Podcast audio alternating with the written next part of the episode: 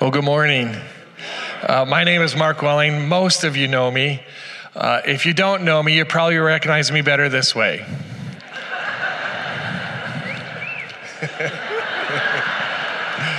that better have been my wife. um, uh, I would like to share my story with you. Uh, it was four years ago, on March 31st, that I came here to work thinking it would be just another ordinary day. Uh, we had just passed Palm Sunday and were anticipating Easter. I was dealing with a small headache, but it wasn't anything out of the norm. As the day went on, my head was hurting more and more. I decided I would find a quiet spot to lay down for a bit. Uh, so I headed to our music library, which is behind the choir room. It, it's quiet and it's dark back there. As I was resting on the floor, the pain began to become unbearable, worse than any other headache that I'd ever had in the past. After some time, a voice in my head said, You need to get back to your office so you can call your wife to come and get you. I don't know how I managed to get back to my office. I don't even remember doing that. But I did make it to my office and I laid down on the floor. That is where my coworkers found me. Had I not made it back there, I would not be here today. Our facility staff quickly determined that I needed additional help and called an ambulance. There happened to be one parked right here in our front parking lot. How amazing is that? I was transported to St. Mary's Hospital where it was determined that I was suffering from a ruptured brain aneurysm and I needed surgery immediately. In God's complete faithfulness and provision, He provided that one of my surgeons was even someone from Calvary's family. My surgery lasted seven hours, and my road to recovery was slow. I spent 21 days at St. Mary's and then was transferred to Mary Free Bed, where I would spend another couple of weeks doing rehab as the left side of my body had become very weak and I was dealing with double vision. I was able to come home on May 1 and continue rehab three days a week at a facility near my house. After a couple of weeks, my therapist was concerned that something was still not right. My wife took me to the doctor, who then sent me to the hospital for a scan. It showed that the fluid on my brain was not draining correctly, so I was going to need a shunt. I was disappointed because it felt like I was going backwards instead of getting better. After another surgery, recovery, and more therapy, things started to look up. I was able to come back to work part time and was slowly getting stronger and stronger. Four years later, I can say with complete confidence that God has done a miracle in my life. Through all the different unexpected situations, the amazing medical staff, and the prayers of his people, he saved me. He did even a couple of unexpected things for me. I no longer get migraine headaches. My vision has actually improved. Uh, and I actually I have no memory of what I had endured over those two months. Uh, coming up on my fourth anniversary, I was thinking about something I could do to help me not forget what God had done that led me to an idea that was uh, not little, a lot out of my normal box. My psalm through this experience, given to me by Pastor Jim, has been Psalm 118. So, two weeks ago, I had that tattooed on my arm.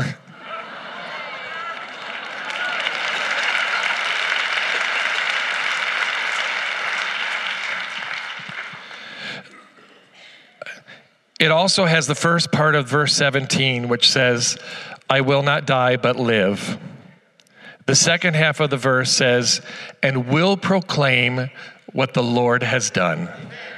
So that is what I'm doing today and will do anytime someone asks me about what is on my arm.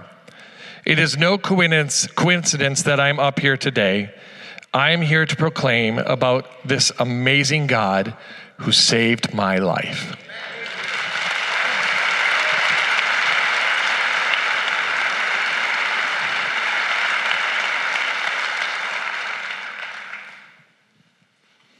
Ephesians 3 14 through 19 says, For this reason I kneel before the Father, from whom his whole family in heaven and on earth derives its name. I pray that out of his glorious riches he may strengthen you with power through his Spirit in your inner being, so that Christ may dwell in your hearts through faith. And I pray that you, being rooted and established in love, may have power together with all the saints to grasp how wide and long and high and deep is the love of Christ, and to know this love that surpasses knowledge, that you may be filled to the measure of all the fullness of God. I want to share with you an event that has helped drive this verse home for Ruth and I and our whole family. How wide and long and high and deep is the love of Christ. Last September, Ruth and I lost our grandson, Bennett, to a trisomy 13 genetic defect at 34 weeks.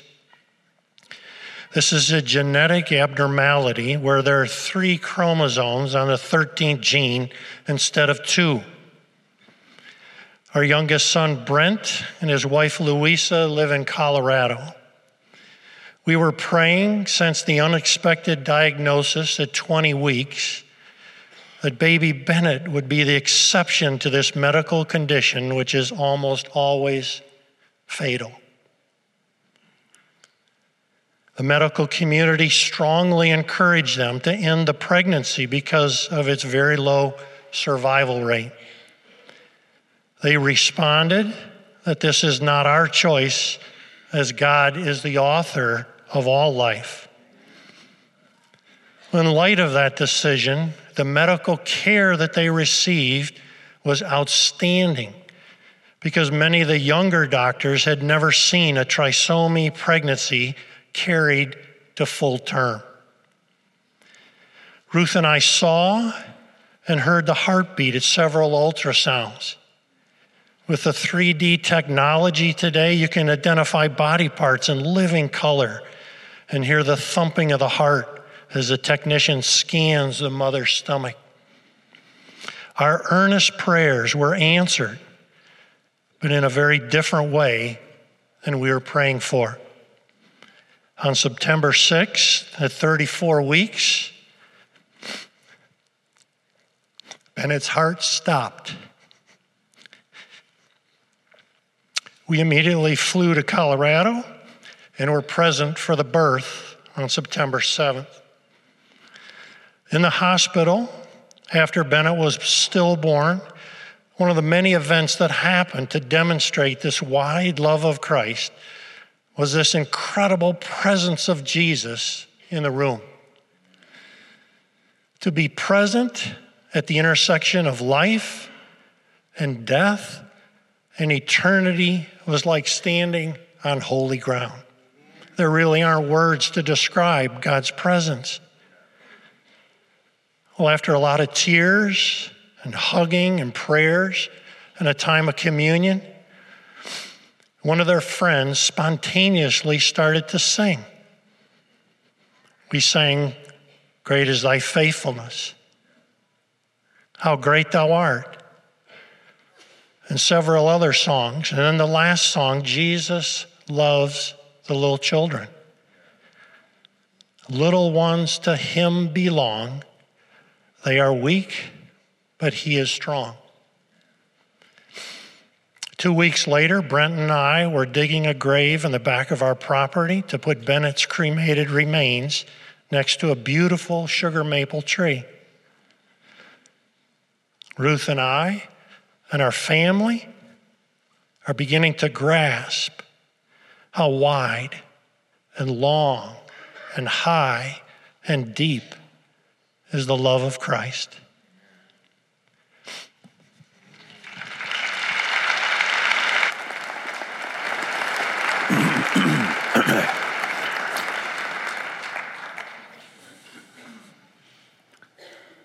How do you reconcile these two stories? On one hand, we have a valued member of our staff who the Lord miraculously intervened and rescued his life. He stands up here and gives praise to God for doing that. On the other hand, you have one of our elders who prayed just as earnestly, just as faithfully. And in his own words, God answered, but in a very different way than he, Ruth, and everybody else wanted him to answer. How is it that God heals some, miraculously intervenes, but in others, he doesn't?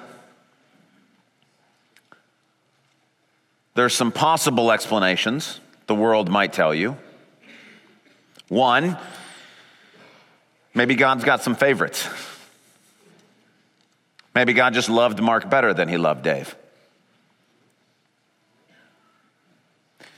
Maybe there was something wrong for those of us who don't experience that healing, that miraculous intervention. Maybe we don't have enough faith. Maybe there's some sin in our life. It's a possibility. Maybe life's just random. There's no rhyme, there's no reason. It just happens. We have to admit that all three of those are logical possibilities, but the Bible, in the strongest possible terms, condemns all three of those choices. Amen. God does not play favorites. the unambiguous testimony of Scripture is that He loves each and every one of us exactly the same, and He does not treat one better than the other. Different, but He does not love one of us more than another.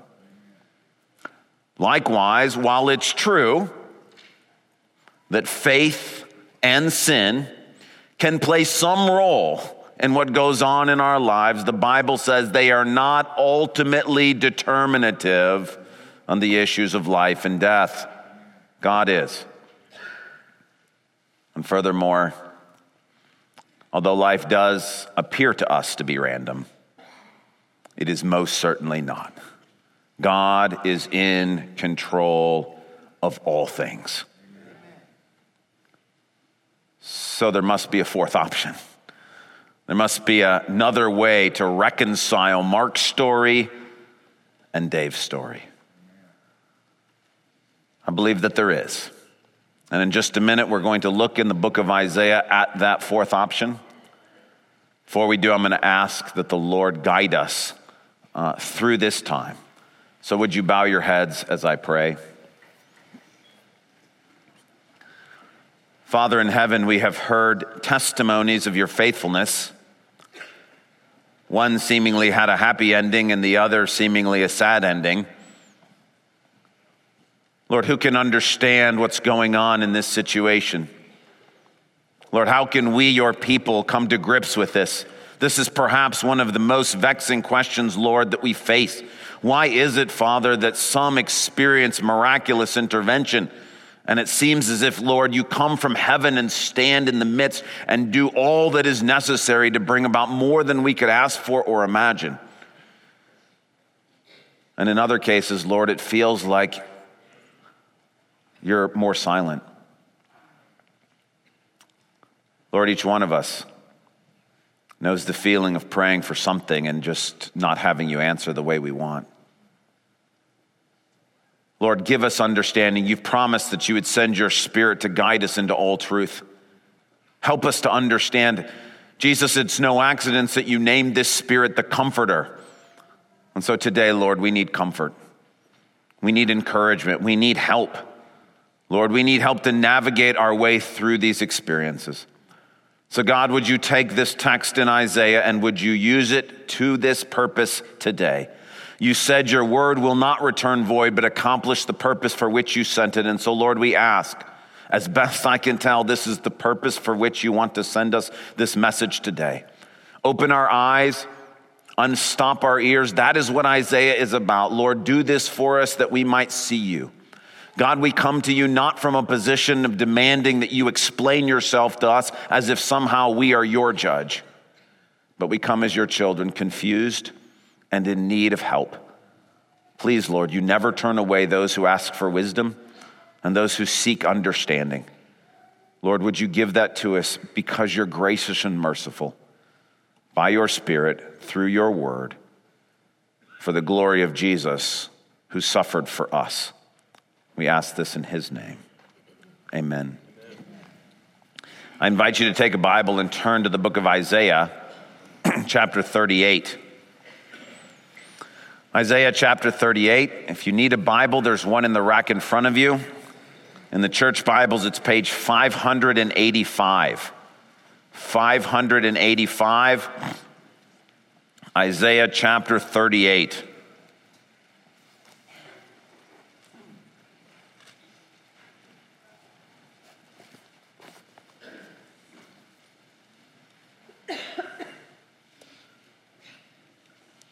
Isaiah 38, I'll begin reading in verse 1.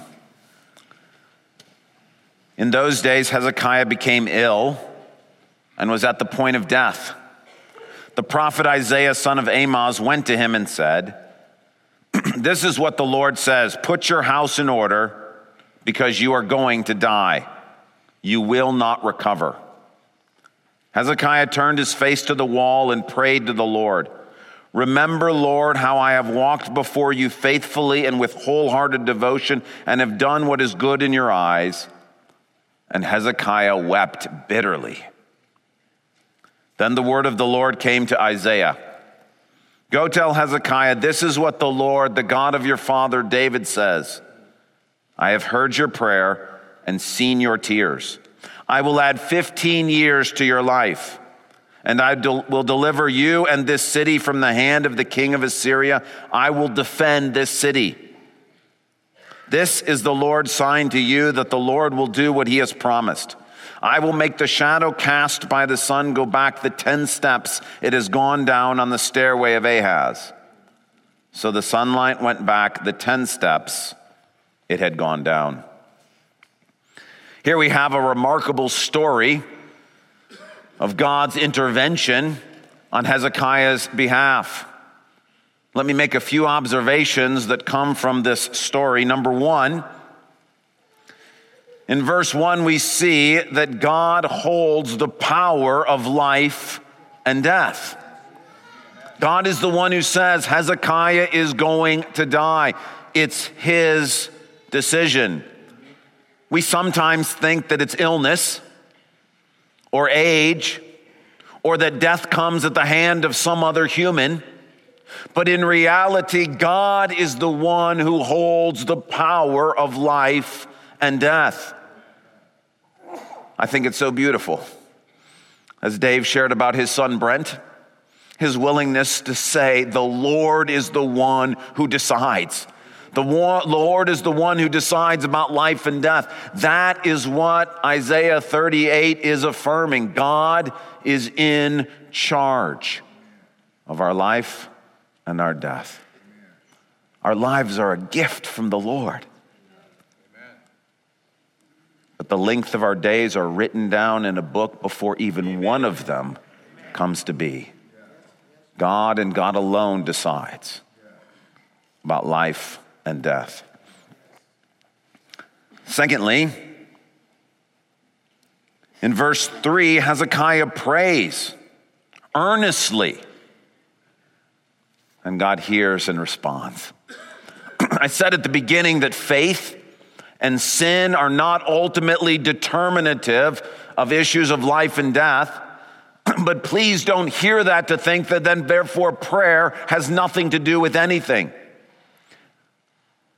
Hezekiah prays, and God chooses to respond Amen. to that prayer. God listens to the prayers of his people. I wish I could tell you, actually, I don't, that whatever we pray for, we would get. The reason I don't wish for that is because we don't even know what's in our best interest. I would like to tell you whatever you pray for, you will get. I cannot say that to you, but what I can say to you is when you pray, God hears. And whenever possible, He gives us what we're asking for. So please don't miss the fact that just because God doesn't give us everything we ask for, that we should stop asking. And Hezekiah faithfully, passionately, earnestly prays. And the Lord responds with healing. The third thing, though, we should note is verses 5 and 6. God's response is He gives 15 more years of life. Praise the Lord, that's a wonderful miracle, but we should also notice it's a very specific amount of time. And at the end of those 15 years, Hezekiah may have prayed again for more life, for another healing, and did not receive it, which tells us a little clue. Why do some receive miraculous healings and others not? We begin to get a clue that healing is not ultimately the goal. If it was the goal, then God would have to keep healing Hezekiah over and over and over again. And there is no one who's experienced miraculous healing once, who's had it happen again and again and again and again. No one has been given 15 years and another 15 years and another 15 years and another 15 years. And in these verses, we begin to get a glimpse that healing is not the goal, it's a means to an end. We also get that because verse 6 is about God delivering the city of Jerusalem from the king of Assyria. What's going on here? God says, The healing I'm going to give to you, Hezekiah, is about a bigger picture of who I am as a saving, rescuing, delivering God. The fourth thing to observe, verses 7 and 8, God gives to Hezekiah a sign, a sign that he will be healed. I'm not unaware that many of us here in this room have perhaps, like Hezekiah, received a terminal diagnosis. I'm not unaware that perhaps even this week, some received news of cancer or of a loved one who's going through something like this. It may not even be something physical. It may be something like we have received a death sentence in our marriage or in our finances or at work or in relationships. And when all of that happens, there may be a sense in which the Spirit is speaking to our hearts saying, Don't be afraid, just believe that God wants to come and do something great. But it's hard to believe. And so God does for Hezekiah the same things he does for us. He gives us encouragement. Don't be afraid, just believe. And so he gives him a sign to help him continue to believe. Now, if all we had were these eight verses, we would have a beautiful healing story. We would close our Bibles and we'd say, What a good God that He chooses to heal like He did in this case of Hezekiah. But thanks be to God, we have more than these eight verses. We actually have something really unique that follows. What we have is a psalm that Hezekiah himself wrote during this period. And it gives us insight and understanding into what was going on in his heart when he received this death sentence from the Lord. And what it allows us to do today is to give voice to our own emotions, our own struggles. You heard Dave share his story. There's pain. There's still pain. And the beautiful thing about this psalm is it gives words to our pain. So, what I'd like to do, the first half of the psalm, verses 10 to 14, describe the emotions that we feel, you and I, when we pray earnestly for something and don't receive it. when we get that news of cancer, when we have the loved one pass away, when our grandbaby isn't healed. And I want us just for a minute to live in these emotions that Hezekiah shares with us. Verse 10 I said, In the prime of my life, must I go through the gates of death and be robbed of the rest of my years? The first emotion is that feeling of being robbed. We can know theologically and intellectually that our lives belong to God, but there's nothing else that feels like it belongs to us more than our lives. And when they're taken from us, when we get that sentence, it feels like we've been robbed. Something has been stolen from us. When our soulmate goes home to be with the Lord, it feels like we've been robbed. When our child that we have been longing and praying for isn't miraculously healed it feels like the most precious thing has been stolen from us. When we receive that diagnosis of that terminal illness, it feels like the most valuable thing we have, life, has been ripped from our fingers. Verse 11. I said, I will not again see the Lord himself in the land of the living. No longer will I look on my fellow man or be with those who now dwell in this world. And the second emotion here is the fear of missing out. That horrifying feeling that we've received a terminal diagnosis, but life is going to continue. And we ask those questions Will my spouse remarry? Will my grandkids remember me? Will anybody finish the work that I was doing? We ask those questions. What would this child have grown up to be? Would I have gotten married? How would I have enjoyed my retirement years? this fear that life is going to continue to go on and we will be leaving it. The best analogy that I could think of is like the youngest child who has to go to bed earlier than everybody else. And he walks up the stairs. The laughter, the games, the movie, they continue. And silently he goes upstairs by himself to go down to bed. It's that fear that life is continuing, but ours is not. Verses 12 and 13. Like a shepherd's tent, my house has been pulled down and taken from me. Like a weaver, I have rolled up my life, and he has cut me off from the loom. Day and night, you made an end of me.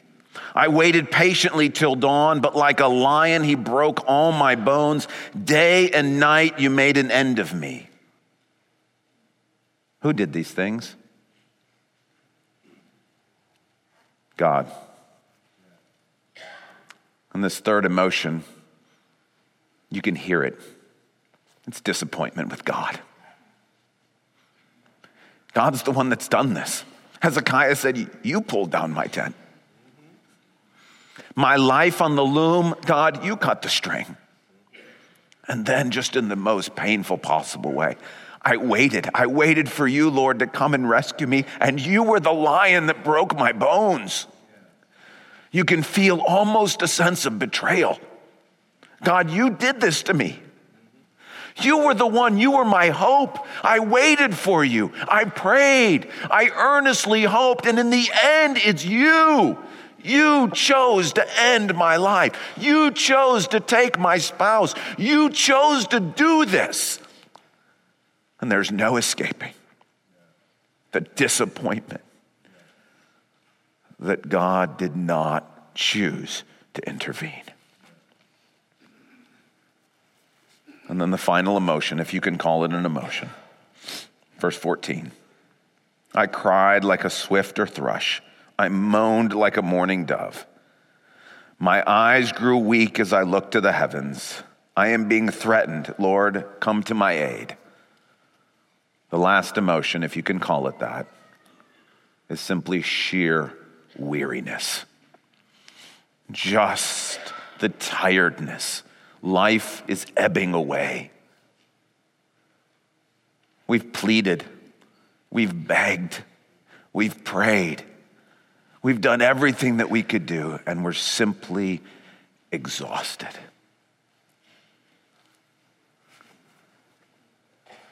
Now, in just a minute, we're going to go on and look at what Hezekiah has to say about his miraculous healing. But before we do, I want us to be aware that every single one of us in this room have had somebody we prayed to be healed who wasn't. That these emotions, the emotion of being robbed, the emotion of missing out, the feeling of disappointment with God, the sheer weariness of death, that these are real emotions. And what I want to tell each one of us this morning the Spirit is the one who wrote these words, meaning God Himself is giving validity to your emotions. Don't bury them. Don't be afraid of them. Don't deny them. It's okay. It's okay to feel robbed. It's okay to think that death is not the way it's supposed to work. It's okay to feel like you're missing out. It's okay to feel disappointed with God. And it's okay to be exhausted. I'm so thankful for these five verses that the Spirit says, Let me give words to what's going on in your soul. And just for a minute before we move on, I just want to let us sit in the emotions that even when there are miraculous healings, every one of us will know the emotions of God not intervening when we wanted Him to.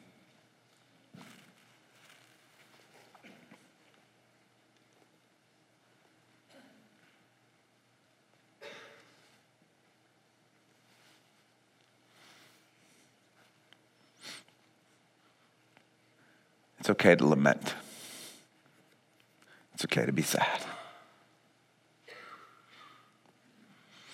And I'm so grateful for a God who gives words to the sorrows of our heart and says, When you can't speak, let me speak for you. When you can't name the pain, let me name it for you. He does understand. And if you don't get the miraculous intervention, please at least get these verses where God says, Come. You can feel this way, it's okay.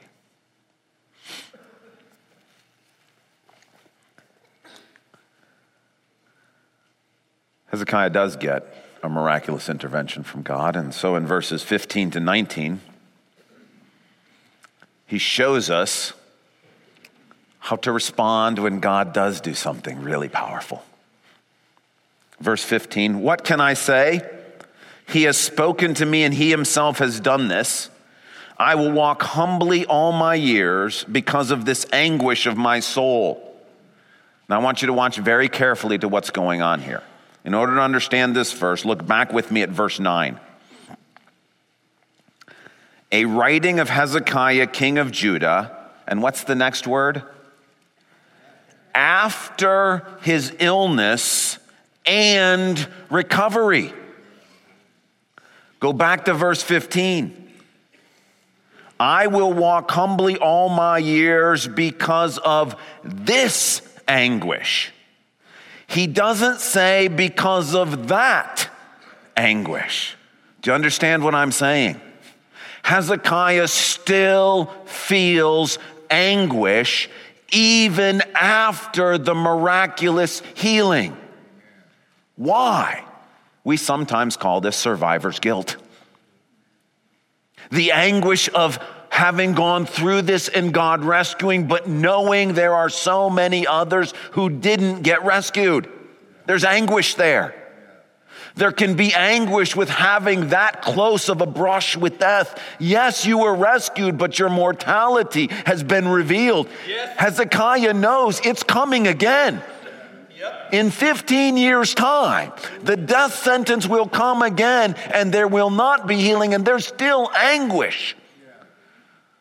There can be the anguish of, yes, chemo and radiation. Thank you, Jesus. What a blessing. But they've left scars, they've left wounds.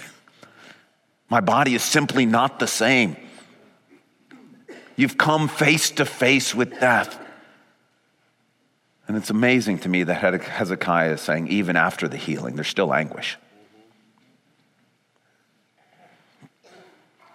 He also says, I'll walk humbly all my years. And then verses 16 and 17 follow up on that. Lord, by such things people live, and my spirit finds life in them too. You restored me to health and let me live. Surely it was for my benefit that I suffered such anguish. In your love, you kept me from the pit of destruction. You have put all my sins behind your back. Here, Hezekiah is saying something that I've said that I know I've heard so many of you say. I wouldn't trade that suffering for anything in the world. I'd never go through it again but I wouldn't trade it for anything in the world.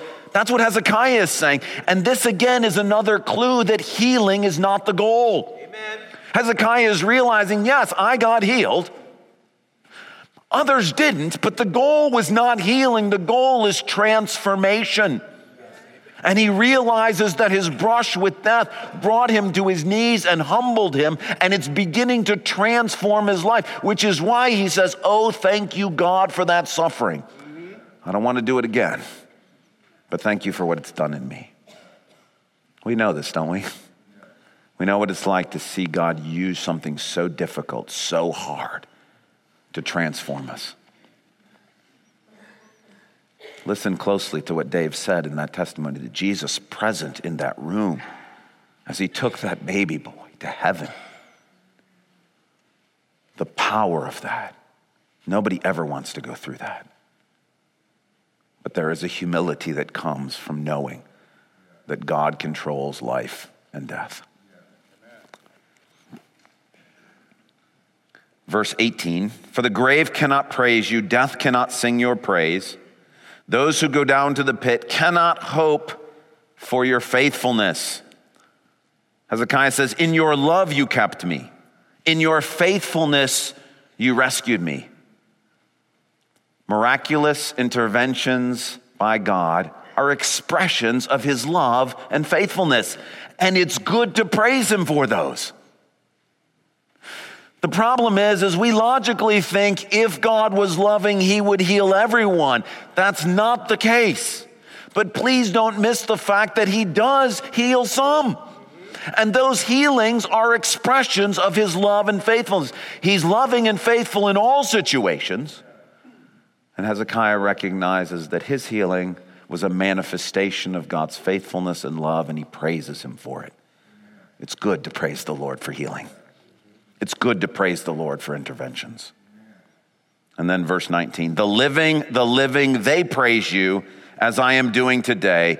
Parents tell their children about your faithfulness. On the fourth observation here is that Hezekiah tells his story.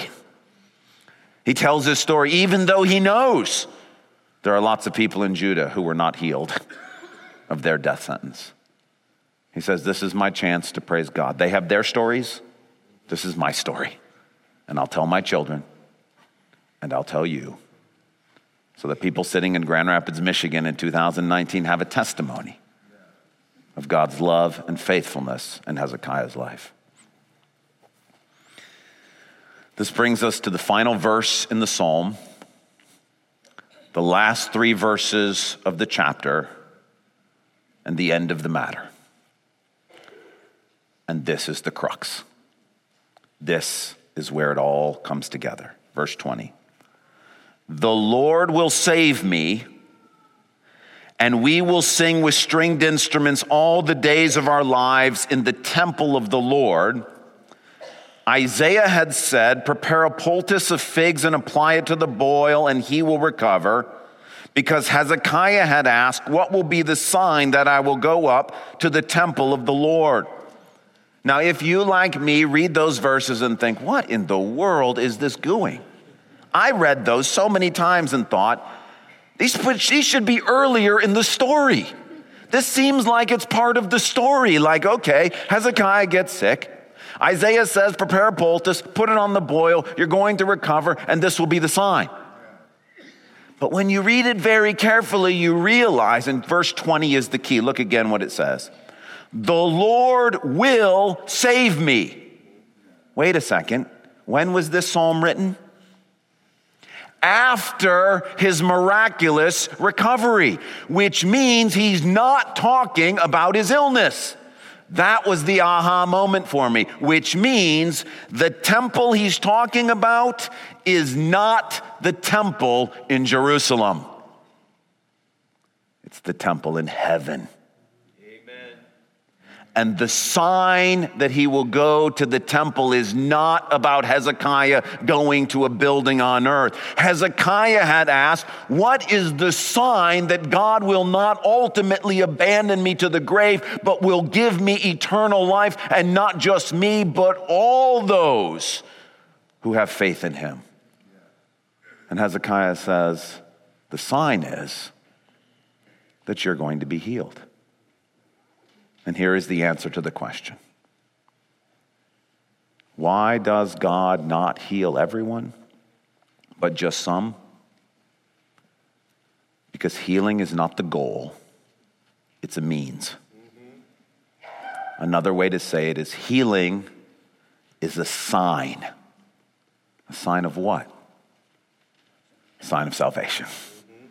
a sign of resurrection, a sign that every single person who does put their faith in Jesus will be raised from the dead and will be with God and all their loved ones who have faith in Jesus for all of eternity. And God says, the reason I don't heal everybody is that's not the goal. Amen. The goal is not to avoid death, the goal is to go safely through death. But it's hard to believe that we're going to be raised from the dead. And so, what God says is, every so often, what I'm going to do is give a miraculous healing to certain individuals at certain times so that you and I know He does indeed hold the power of life and death. Amen. And that Hezekiah story and the miraculous healing stories that Jesus did, and the miraculous healing stories that we have throughout church history, the miraculous healing story that Mark Welling shared with us, the miraculous healing story that many in the congregation have experienced, those are all signs. Signs of what? That your little grandbaby's in heaven. You don't have to doubt. You don't have to be afraid. You don't have to be afraid that your spouse who died in the Lord is gone forever. You don't have to be afraid that your loved one, you don't have to be afraid that that terminal diagnosis, that the darkness you're about to face is going to stay darkness. God will not abandon you to the grave. How do I know that? Because for all time He has been healing people as signs that He will raise you from the dead. The reason not everyone gets healed is because God can't wait to bring us into our eternal home. And that the healings that happen now are just testimonies. Testimonies that you and I will live forever with God and that death will not win. So, what should we do with this teaching? Well, first, if you're here and you're not yet a believer in Jesus, I'm here to tell you the truth of the matter is God sent his son Jesus to live as a human among us, to do amazing things that only God could do, to heal people, to set people free from the power of the evil one. That this same Jesus was crucified for your sins and for mine. He was buried. On the third day, rose again. He has ascended to the right hand of the Father on high, where he has been proclaimed Lord over all things. This same Jesus will return, and he will judge all people. And that all who place their faith in Jesus will receive from God forgiveness of sins and eternal life. How do I know that story is true? Hezekiah's healing, Mark Welling's healing. The emotional, spiritual, and relational healing that the Ellises have received. This is the proof. God holds the power of life and death. And what He's offering to you this morning is life. He wants you to live. And so please, hear the offer. If you accept, you'll receive eternal life. And whether you have 15 minutes or 15 years to live, the promise of God is He will raise you from the dead and death will not win.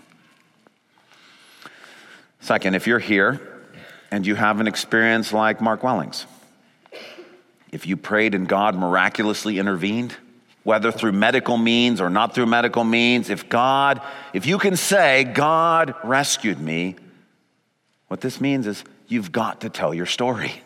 You have to tell your story. If the goal is healing, I get why you and I would not want to tell our stories because we're going to make somebody else feel bad.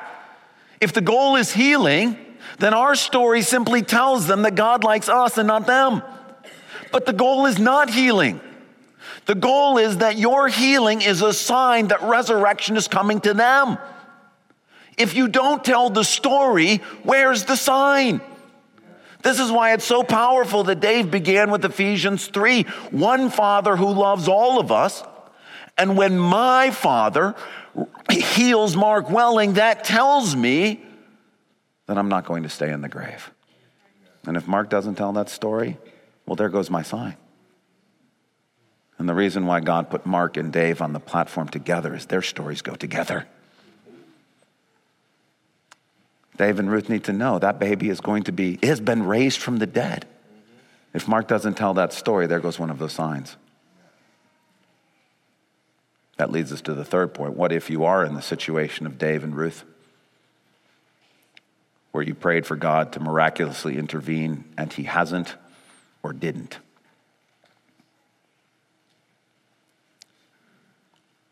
You still need to tell your story. Why? Because if the goal was simply a God who is a genie that heals us whenever we want him healed, well, then you can't tell your story. It's an indictment against God. But if our God is the God who raises people from the dead, mm-hmm. if our God is the one who meets us in the midst of suffering, there are things about your story that testify to the reality of this God that He will take us safely through death to the other side. Shadrach, Meshach, and Abednego stood up and said, Our God can save us, but if He doesn't, we're still going to worship Him. And every one of us gets a chance to testify to a God who didn't do exactly what we wanted Him to do but we can still testify he's a good God and he's worth believing. And one more thing for those who have received that terminal diagnosis, whose spouse passed away, whose grandbaby wasn't raised from the dead, in addition to the spirit empowered feelings of being robbed, of missing out, of being disappointed and being weary, we can add one more feeling, and that's hope. And this passage tells us the Lord will save me, and we will sing with stringed instruments. That one day we will be together in a place where there is no crying and there is no pain, where there is no suffering and there is no difficulty. We will see those babies who died young, who do not end up missing out because God has eternal life for them. We will see those loved ones that we longed desperately to get to have more time with in this life, that God says, I have an infinite amount of time for you to be with them. And we'll be, we will be in a place where the Lord has raised us from the dead and has given us eternal life. Death does not win, Jesus does. Thank you so much for joining us for this podcast from Calvary Church. We hope this message has brought the light and hope of God's presence into your life, refreshing your soul for the journey the Lord has you on. If you have a spiritual need or would like to connect further with the work God is doing through Calvary Church, seek us out online at calvarygr.org. On our website, you can also find an archive of previous messages from this series. Thanks for listening.